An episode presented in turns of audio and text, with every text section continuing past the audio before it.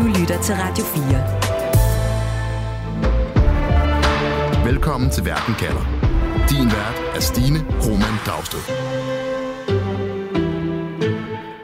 Forestil dig at få et opkald fra efterretningstjenesten. De vil mødes med dig. De siger, at en af dine medarbejdere er anklaget for at spionere for russerne.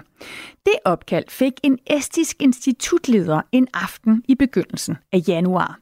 I mere end 10 år har hun arbejdet tæt sammen med hendes russiske kollega, professor Vyacheslav Morozov, på et af Estlands bedste universiteter. Men i begyndelsen af året, der fængslede og anklagede de estiske myndigheder den russiske professor for at spionere mod Estland for Putins Rusland. Også herhjemme er spiontruslen fra Rusland stor. Faktisk vurderer PET, at den russiske efterretningstjeneste udgør en af de største trusler mod Danmark. Og derfor så har Danmark siden Ruslands invasionskrig i Ukraine udvist en række russiske diplomater. Og derfor spørger jeg i dag, hvor meget skal vi frygte russiske spioner? Jeg hedder Stine Krohmann Dragsted.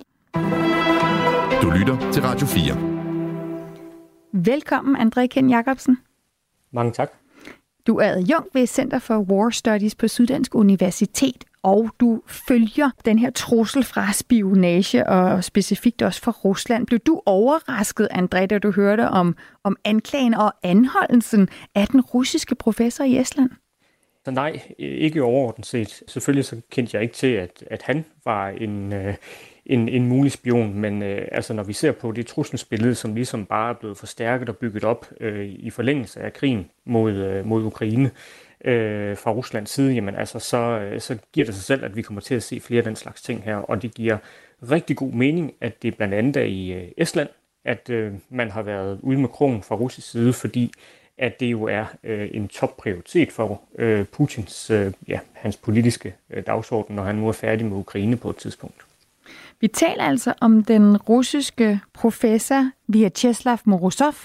Han har været ansat på et af Nordeuropas mest prestigefyldte universiteter i Estland. Og her har den russiske professor forsket i international politik. Han har været ansat siden 2010, og nu har de estiske myndigheder altså anholdt ham og anklaget ham for at spionere mod Estland for Rusland. André, hvad ved vi om præcis, hvad den russiske professor har gjort? Ja, altså, der er jo ikke sluppet så meget ud, udover at vi ved, øh, hvem han er. Øh, og øh, så handler det jo noget om, at han har øh, overleveret nogle informationer til de russiske myndigheder, og han har gjort det i forbindelse med, at han har været øh, i Rusland øh, på, på rejser. Øh, men helt nøjagtigt, hvad det drejer sig om, jamen, øh, det øh, holder de altså bag, øh, bag lukkede døre. Øh, vi kan selvfølgelig gisne om det. Altså, det kommer jo an på, øh, hvad det er, han egentlig har haft adgang til. Og øh, det har man jo som professor i international politik øh, rig mulighed for øh, ligesom at, at, altså at sprede sit virke ud øh, og indgå i alle mulige forskellige netværk. Øh, for eksempel så, øh, så har jeg bemærket, at han jo også har været med i et netværk, øh, som hører hjemme hos øh, George Washington University i USA, øh, som er sådan et netværk, hvor øh, rigtig mange øh, vigtige akademikere og policyfolk fra øh, Washington, øh, D.C. Øh, miljøet, de, øh, de også indgår i. Øh, så allerede bare der, ved ligesom at have været en del af det netværk, jamen, så har han jo haft en stor berøringsflade, der kunne gøre ham interessant for russerne. Men det er vel ikke nok, at man er russisk, og at man har øh, nogle gode netværk. Hvordan finder man overhovedet ud af, at der måske går en professor rundt og spionerer på et universitet?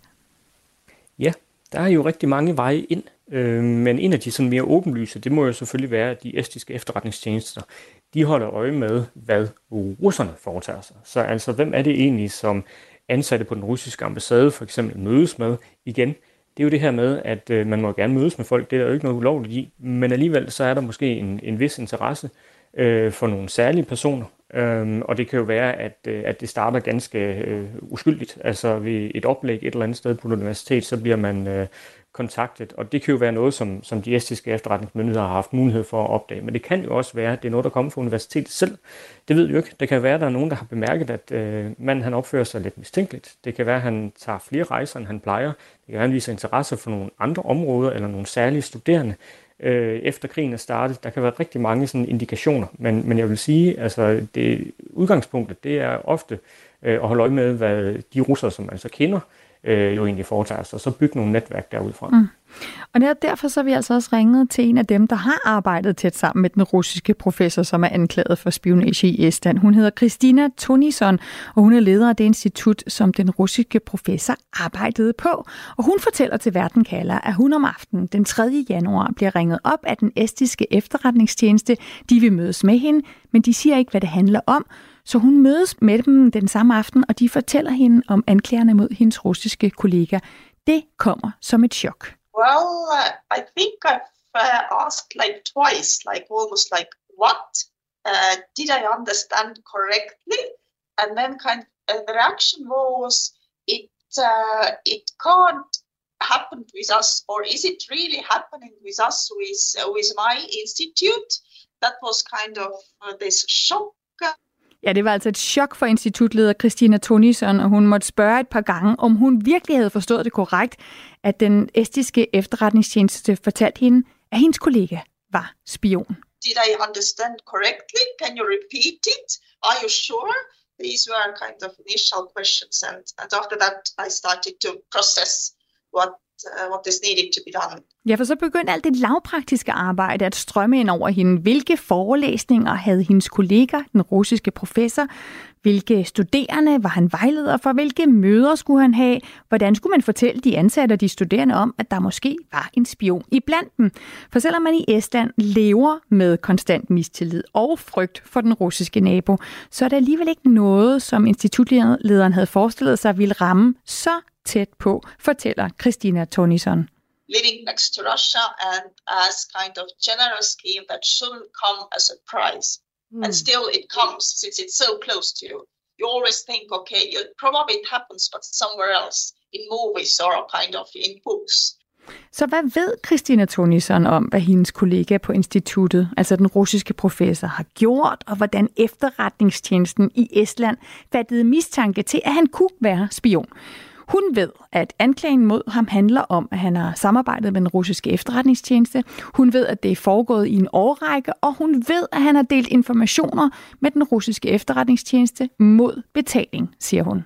And that is everything I know concerning how did they find out, what were the hint, when they started in the investigation, how much information they gathered before they contacted me and the rector of university, that I don't know. Siden sagen blev offentliggjort i Estland, har der været diskussion om retfærdigheden og sandfærdigheden af anklagerne og anholdelsen af den russiske professor. Men Christina Tunisen fortæller også, at hun ingen grund ser til at betvivle den estiske efterretningstjeneste. They are knowledgeable and they don't act based on hints or estimation or opinions. They actually act based on facts, what they have gathered and evidence they don't act before, which is if I put the call from them, it's not that they wanted to discuss that something might be happening, but they started to call when they understood now the case is very, very solid. Hun siger, at de har en solid sag, før de overhovedet ringer til sådan en som hende, men hun oplever, at dem, der lige nu henvender sig til hende, de er delt i to fløje i den her sag. then there are two different tracks of information or emails then i get one track of information is but it was so obvious because uh, i knew it for years. It it's uh, it doesn't surprise me. And the other track is that uh, it can't be true estonian intelligence service is mistaken since he was so nice person it can't be true Ja, der er altså dem, der siger, at det kan ikke passe. Han var så venlig, den her russiske professor. Og så er der dem, der siger, det kunne jeg godt forestille mig, og de øh, stoler altså på myndighedernes anklage imod ham. I seks år, der har Christina Tonisson arbejdet sammen med den nu anholdte og anklagede russiske professor. Og når man pludselig finder ud af, at han måske har spioneret for Rusland, ja, hvad tænker man så især over? What could he be gathering? What was the information he was after? Was it contacts? Was it actually outside of university? He was just working here. So this is just currently speculation. And what I am currently working, how to kind of create again this trusting environment within university. Ja, for institutlederen, der handler det altså lige nu også om at få genskabt et tillidsfyldt miljø på universitetet. Men hun erkender også, at hun og universitetet skal lære af sagen, og de ansatte i fremtiden skal være mere opmærksomme på hinanden.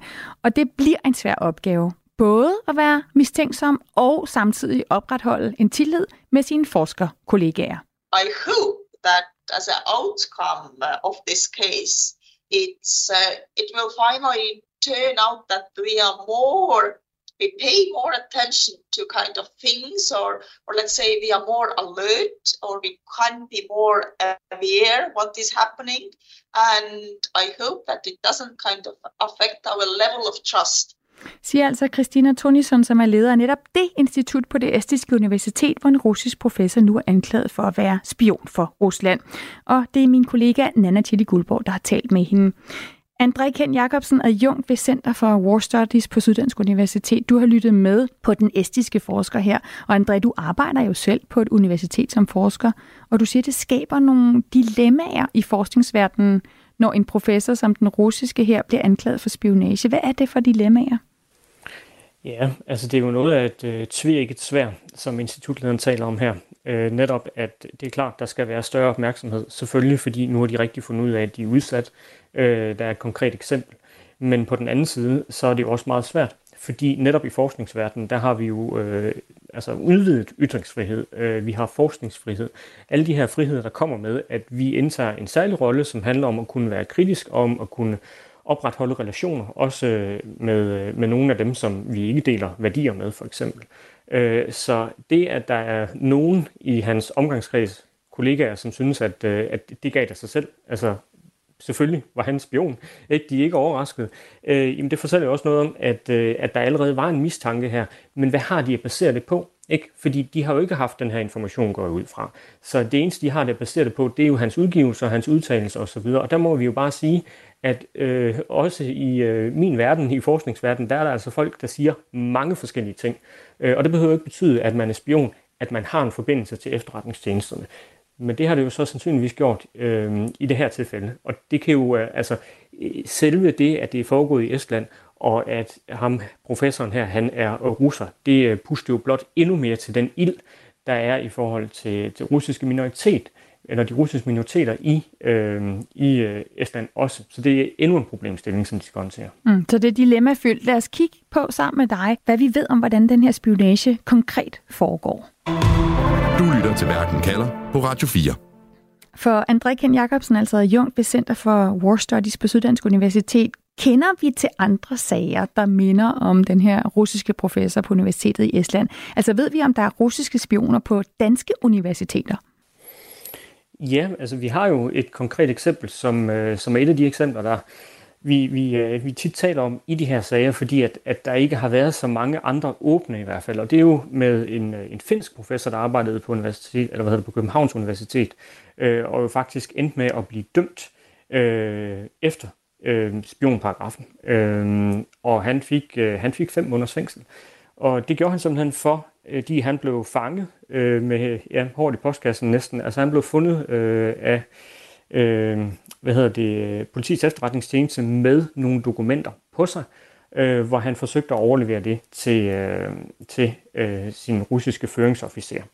Og øh, altså det var for eksempel sådan noget som øh, CV'er fra øh, nogle medarbejdere fra Center for Militære Studier, der ligger ved Københavns Universitet, og som fungerer som sådan en form for, altså det er en tænketank, men det er tilknyttet Forsvarsministeriet i den forstand, at man laver udredninger eller rapporter til Forsvarsministeriet i Danmark. Så øh, der, der er selvfølgelig en interesse i at vide, hvad er det for nogle forskere, der er der, hvad er det for nogle problemstillinger, de beskæftiger sig med, øh, og ved de eventuelt noget, som vi kunne være interesseret i. Øh, så er det også i forhold til, at han havde nogle kontakter til øh, altså studerende. Så det er han simpelthen med, og, øh, og han problematiserede det på samme måde, som vi gjorde lige før. Nemlig han sagde, at jeg vidste ikke, det var efterretningsagenter. Jeg troede, jeg talte med diplomater. Og lige pludselig fortæller den danske efterretningstjeneste mig, at det her det er efterretningsagenter. Det giver jeg ikke noget til. Øh, men ja. Så ved vi noget om, hvordan den russiske efterretningstjeneste rekrutterer sådan spioner? Det kan godt være, at, at de slet ikke ved, at de er rekrutteret som spioner. Det er jo i hvert fald noget, der kan bygges op undervejs. Øh, altså nu når vi, nu når vi taler om, øh, om Estland, så, så synes jeg egentlig, at, at der er et meget godt andet eksempel på en, øh, en, en officer fra det estiske forsvar, øh, som blev rekrutteret meget mod sin vilje øh, igen en russer, der var tilbage i, øh, i Rusland på, på, øh, på besøg, og så øh, er han sammen med en kvinde, øh, som han møder på diskotek, øh, og så om morgenen, så øh, bliver han simpelthen øh, øh, opsøgt af to mænd, som siger til ham, prøv lige at høre, vi har en videooptagelse af, at du har haft sex med den her kvinde, hun anmelder dig for voldtægt, øh, men vi kan eventuelt finde en løsning på det her. Fordi de var jo, som han siger, de var enige i, at der var ikke noget problem, men øh, måske kunne vi finde en løsning. Og den løsning, han så endte med, det var, øh, at øh, så kunne han hjælpe dem med nogle information. Og hans egen udlægning af det, så, af det er så, at, øh, at han troede, han kunne håndtere det. Øh, og det viser sig, at det kunne han ikke. Og det mm. blev gennem en lang årrække, at han blev pumpet for information, og han endte med at få 15 års fængsel for det. Så det er jo en af måderne, hvorpå man kan gøre det. Det er jo simpelthen at finde øh, enten en svaghed, eller man kan jo øh, selv skabe den. Og det var så den her voldtægtsanklage. Så det, ja, det er sådan en, en honey trap og så afpresning bagefter. Mm, kan man sige noget, André, om hvem det så er, russerne gerne vil rekruttere som spioner? Altså jeg tænker på, at nu taler vi jo her om, om nogen, der er i militæret, eller nogen, der er inden for forskningsverdenen. Kan det også være helt almindelige mennesker? Kan de have glæde af en, der arbejder som skolelærer, eller en, der arbejder i et supermarked? Ej, altså jeg vil sige, der er jo, der er jo begrænsede ressourcer, også selvom at russerne faktisk øh, i, i, i lang tid og i mange år jo har skubbet rigtig mange ressourcer i det her, fordi det er, det er sådan en specialitet, der jo ligesom er blevet øh, slippet til under sovjettiden, øh, og det har de aldrig rigtig givet op. Og Rusland er et stort land, som jeg huske, øh, og har mange relationer også gennem tiderne, så, så øh, selvfølgelig kan de mange ting, men man bliver også nødt til at prioritere. Øh, og nu især i forhold til, at der er blevet udvist en del, øh, altså flere hundrede øh, diplomater fra Europa, efter at krigen begyndte, øh, hvor rigtig mange af dem også var efterretningsagenter, jamen så, øh, så er der ikke nødvendigvis så meget øh, at rute med længere. Så man går efter funktioner, man går efter øh, netværk og viden. Så selvfølgelig øh, en professor Øh, super interessant, en officer, super interessant, men det kan også være folk, der arbejder i centraladministrationen, altså embedsmænd. Det kan være folk, der arbejder i forsvarsministeriet for eksempel. Og her kan det måske være interessant at få fat på en almindelig fuldmægtig, øh, fordi vedkommende øh, øh, kan være nemmere øh, at, øh, at, at rekruttere, øh, fordi man ligesom ikke forstår, hvad det er, man indvilliger i på et tidspunkt. Man tror måske bare, man indgår i nogle interessante relationer, øh, men, men lige pludselig så står man et helt andet sted. Øh, og så øh, hvad hedder det, vedkommende jo ligesom avancerer karrieremæssigt. Øh, så det er, det er funktioner, det er netværk, det er viden, øh, og officeren er interessant for militær viden, professoren er interessant måske for, øh, for netværket eller de uformelle samtaler, han måske har haft. Godt, lad os kigge på, hvor stor den her trussel er, når vi taler om russisk spionage i Europa og, og i Danmark. 4. Ikke så forudsigeligt. André Ken Jacobsen, adjunkt ved Center for War Studies på Syddansk Universitet. Altså, vi ved jo ikke særlig meget, som du selv siger, om sagen med den her professor i Estland med russisk baggrund, som nu er blevet fængslet og anklaget for at spionere for Putins Rusland. Hvad forestiller du dig, at russerne har fået ud af at bruge ham som spion? Ja, yeah hvis, hvis jeg nu selv var, den, øh, var ansat i den russiske efterretningstjeneste, så ville jeg jo selvfølgelig prøve at styre ham i en retning, hvor han kunne komme i nærheden af noget af den information, jeg var interesseret i. Og det vil jo sige, at når han nu studerer international politik, jamen, så kan det jo for eksempel være, at han afholder møder med andre øh, hvad hedder det, diplomater fra andre ambassader, og det bliver man jo inviteret til. Det kan jo også være, at han indgår i de her netværk, som vi talte om tidligere, men for eksempel med militærfolk. Og folk de siger jo nogle gange ting, som øh, ikke bliver skrevet nogen steder. Så, øh, så, så det vil være en af måderne. Altså, Estland er jo lige nu øh, fuldstændig stålsat på at, øh, at levere våben, få Ukraine ind i den vestlige øh, forsvarsalliance. Og hvis man på en eller anden måde kan stikke en kæp hjul på det, fordi man finder svagheder, som den her professor eventuelt kunne være med til at grave frem, jamen så vil det være en oplagt, en oplagt opgave. Ja, for jeg kan ikke lade være med at stå og tænke, nu har jeg selv studeret statskundskab, jeg har haft en del øh, statskundskabsprofessorer, og så kan jeg ikke lade være med at tænke, at helt ærligt, hvor stor en skade kan en sølle, undskyld, statskundskabsprofessor gøre? Jamen, det er også meget sjovt, ikke? fordi øh, altså, det, det, det, det, det, som vi kan gøre skade med, og arbejder på universitet, det er jo viden. Øhm, så, så det vil jeg sige. Altså, det er, man, man skal slet ikke undervurdere, hvor stor en berøringsflade han øh, har haft. Og det er jo så noget, som russiske efterretningsagenter, de jo ikke selv kan opstøve. Altså, der overtager man jo så al den viden, som han ligesom kan, kan komme i nærheden af. Øhm, og det kan jo være øhm, altså især noget, der foregår på de indre linjer. Øh, den slags professorer laver jo også for eksempel interview, eller hvad det nu kan være med embedsfolk, som udtaler sig på baggrund af at være anonyme, for eksempel. Øh, og der får man sådan noget at vide, som man normalt ikke vil få at vide. Og hvis han har fået en interviewguide fra sin føringsofficer, jamen altså, så er det jo, så er det jo oplagt, at han kan gøre skade med viden. Nu er han jo anholdt, og han er anklaget. Kan han så ikke gøre mere skade? Er det slut nu? ja, det er jo meget sjovt, fordi øh, den finske professor, der blev, øh, der blev øh, hvad hedder det, afsløret på Københavns Universitet, han øh, kom jo faktisk tilbage til Finland og fik prominente øh, stillinger øh, i Finland efterfølgende. Øh, så altså, øh, han, ham her, øh, han har jo stadigvæk øh, sin viden, øh, og kan måske endda genoptage nogle af de relationer, som han tidligere har haft øh, god nytte af. Og det lyder også som om, i hvert fald på, på Christine Tunison, som vi talte med, han jo i hvert fald uanset hvad der sker, allerede splitter æsterne selv. Altså, det, der, det, har, det har skabt en debat og sådan en mistillid iblandt de æster, det nu er gået ud over.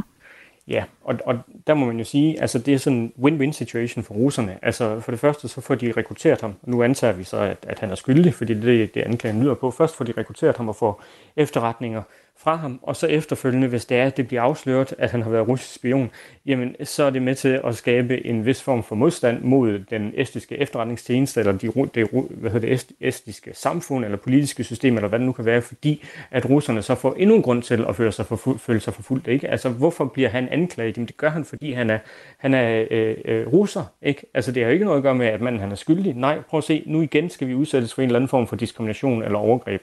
Øh, så altså, det er sådan set øh, en eller anden form for øh, øh, selvmordsbombe, som man har hvad hedder det, sat om, om livet på den her mand, og, øh, og, og så udløser man den jo så øh, fra estisk side øh, ganske uforvarende, når det er, man så afslører ham og går åbent med det. Men det er jo den risiko, man må tage. Det er også derfor, jeg tror, at der er meget i den her sag, fordi ellers så ville man have gjort det bag, bag lukkede døre, øh, og måske bare have bedt manden om at fratræde sin stilling, eller hvad det nu kunne være.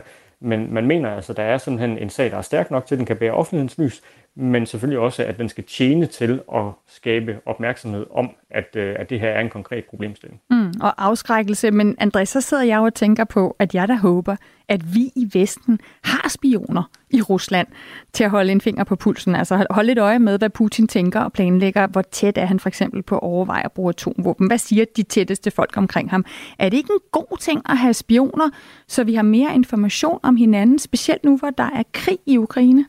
Jo, Øh, altså det, der kan bestemt være en fordel øh, i det. Det er jo også derfor, det er sådan en form for øh, gentleman's game, hvor man accepterer det i en eller anden forstand. Og det vi kunne se, da det var, at der blev smidt en masse russiske diplomater, som man så også vidste en stor del af dem var efterretningstjenester eller efterretningsagenter ud øh, fra Europa, det var jo, at, øh, at man havde den her øh, indsigt. Man allerede vidste Så altså man har jo accepteret det. Man har øh, måske også brugt det til netop at kunne opdage sådan en mand som den finske, øh, hvad hedder det, den, øh, den russiske professor i Estland, fordi man vidste, at nogle af dem, han mødtes med, måske øh, var efterretningsagent, og det kunne så lede ind på sporet. Så altså, der, der, kan være, der kan være fordele ved ligesom at, at tillade det, også i den forstand, at man kan måske øh, give informationer øh, af bagdøren øh, den vej, sådan, at når politikerne de står og holder brandtaler og måske siger ting, som de ikke rigtig mener, men som lyder godt, så er det måske også meget rart, at man ligesom har sådan en, en form for øh, bagkanal, som, som mm. man kan bruge på en eller anden ja, måde. så de kunne være en form for, øh, for ventil. Altså jeg tænker på, når man nu har lukket mange af de diplomatiske spor ned mellem Rusland og Danmark og Rusland og resten af Europa,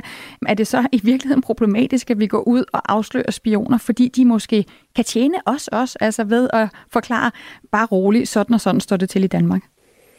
Ja, altså, der, der stod jeg alligevel på efterretningstjenesternes vurdering i, hvornår det er, de så slår til. Hvornår de mener, det er problematisk eller ej. Øhm, mm. Fordi der, der er jo den der afvejelse. Skal man gøre det, eller skal man ikke? Øh, og det er så også en politisk afvejelse, om man så for eksempel skal gøre det offentligt eller ej. Du lytter til Radio 4. I verden kalder i dag, der handler det om spioner, om russiske spioner. En professor i Estland med russisk baggrund er netop blevet anholdt og anklaget for at spionere for Putins Rusland.